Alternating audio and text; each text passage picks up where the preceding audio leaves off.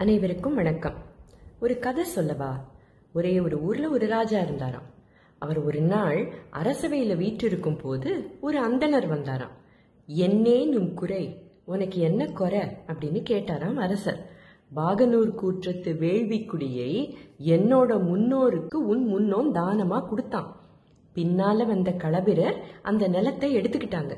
இப்ப கொர்க்கை கிழான் நர்ச்சிங்கன் நான் வந்திருக்கேன் அந்த நிலத்தை திருப்பித்தா அப்படின்னு கேட்டாராம் அந்த அந்தனர் சான்று காட்டி வாங்கி செல் அப்படின்னாராம் அந்த ராஜா.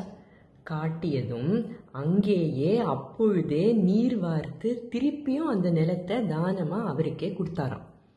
நீர் வார்த்து கொடுத்த அரசன் கிபி எழுநூத்தி அறுபத்தி எட்டு முதல் எட்நூத்தி பதினொன்று வரை ஆண்ட பாண்டிய மன்னன் ஜட்டில பராந்தக நெடுஞ்சடையன். அவனது முன்னோர் யார் தெரியுமா? பல்யாகசாலை முதுகுடுமி பெருவிழுதிங்கிற சங்ககால பாண்டிய மன்னன். பல்யாகசாலைங்கிற பேரிலிருந்தே அவன் பல யாகங்களை செஞ்சவன் அப்படின்னு தெரியுது இல்லையா அவன் செஞ்ச யாகங்கள்ல பங்கு பெற்ற ஒருத்தராத்தான் இருக்கணும் இந்த நர்ச்சிங்கனோட முன்னோன். பராந்தக நெடுஞ்செழியன் கொடுத்த தானத்தோட விவரம் தான் வேள்விக்குடி செப்பேடு. காப்பர் பிளேட் இன்ஸ்கிரிப்ஷன் இதுல தான் கொடுத்த தானத்தை பத்தி சொல்றதுக்கு முன்னால தன் முன்னோர்களை பத்தி தனக்கு தெரிஞ்ச விவரங்களை எல்லாம் சொல்லி இருக்கான் இந்த மன்னன். பாண்டிய செப்பேடுகள்ல ரொம்பவும் முக்கியமான செப்பேடு. முதுகுடுமை பெருவெழுதி கொடுத்தது இப்போ இந்த நற்சிங்கன் வந்து கேட்கறதுக்கு ஆயிரம் வருடங்களுக்கு முன்னால. இடையில இல்லாத போச்சு. ஆனா என்கிட்ட சான்று இருக்கு அப்படின்னு சொன்னான்னா எழுதி கொடுத்தத பரம்பரை பரம்பரையா எவ்வளவு ஜாகிரதையா வச்சிருந்தாங்க பாருங்க. இப்ப அதை திருப்பித்தா அப்படின்னு மன்னன் முன்னால போய் நின்னு கேக்குற உரிமை குடிமக்களுக்கு இருந்திருக்கு. மன்னன் அவ்வளவு அப்ரோச்சபிளா இருந்திருக்கான். நாம ஏற்கனவே பார்த்தோமே ராமன் சுக்ரீவனுக்கு சொன்ன அறிவுரை மாதிரி. அதே மாதிரி தானே இதுவும்? என் முன்னோன் கொடுத்தா அதுக்கும் எனக்கும் என்ன சம்பந்தம்? அப்படின்னு ஈஸியா கேட்டிருக்கலாம். ஆனா கேட்கலையே தன் குலம் விளங்கணும் குலப்பேரை பாதுகாக்கணும் அப்படின்னு சொல்லிட்டு ப்ரூஃபை காட்டினதும் அடுத்த கேள்வி கேட்காம அந்த தானத்தை திருப்பி கொடுத்ததோட நிற்காம ஒரு செப்பேடாவும் எழுதி அதில் தன் முன்னோர்களை பற்றி வேற எழுதி வச்சிருக்கான்னா அவனுக்கு தன் பரம்பரை மேலே எத்தனை பெருமை இருந்திருக்கணும். வாக்கு கொடுத்தா நிறைவேற்றுவது அரசாள்பவர்களுடைய கடமைங்கிற எண்ணம் எத்தனை வேரூன்றி இருந்திருக்கணும். தானம் கொடுக்கப்பட்ட ஊரோட பேரு வேள்விக்குடி அப்படிங்கிறதால இதுக்கு பேர் வேள்விக்குடி செப்பேடுகள். இது மதுரை பக்கம் இருந்திருக்கலாம்னு சொல்கிறாங்க மொத்தம் பத்து ஏடுகள். முதல் ஏடு மற்றும் பத்தாம் ஏட்டில் மட்டும் உட்புறத்தில் மட்டும் எழுத்திருக்கும்.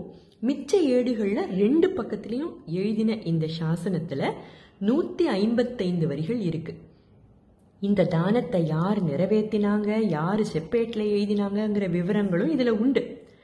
சரி உரிமையோட கேட்டு வாங்கிக்கிட்டானே இந்த கொர்க்கை கிழான் நர்ச்சிங்கன் தனக்கே வச்சுக்கிட்டானா?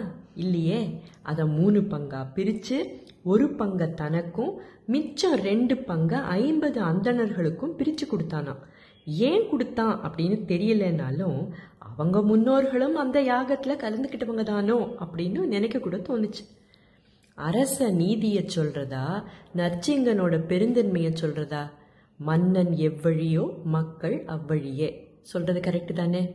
நல்லாட்சி நடத்தணும்னா நாட்டில் இருக்கிறவங்க மகிழ்ச்சியா இருக்கணும்னா அவங்களுக்கு எது நல்லதோ அதை செய்யணும் அப்படின்னு அரச நீதியா அர்த்த சாஸ்திரம் எழுதிய சாணக்கியரும் சொல்றார்.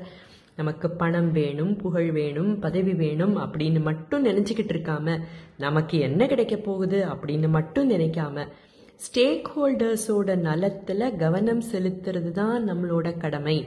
நம்ம மேல நம்பிக்கையும் நம்மளோட நற்பேரும் இதிலிருந்து தான் வரும் அப்படின்னு நாம எடுத்துக்க வேண்டிய பாடம்னு கூட வச்சுக்கலாம் இல்லையா? அன்பு அறிவு தேற்றம் அவாயின்மை.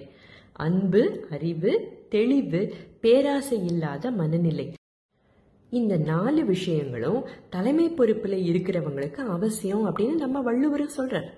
ஏற்கனவே ரெண்டு சோழர்களை பத்தியும் ஒரு பல்லவனை பத்தியும் பார்த்ததுனால ஒரு நல்ல பாண்டிய செய்தியை சொல்லலாமேன்னு தோணினதுனால தான் இன்றைய பதிவு. இன்னொரு சுவாரஸ்யமான தகவலோடு நாளைக்கு சந்திக்கலாமா? அதுவரை நன்றி வணக்கம்.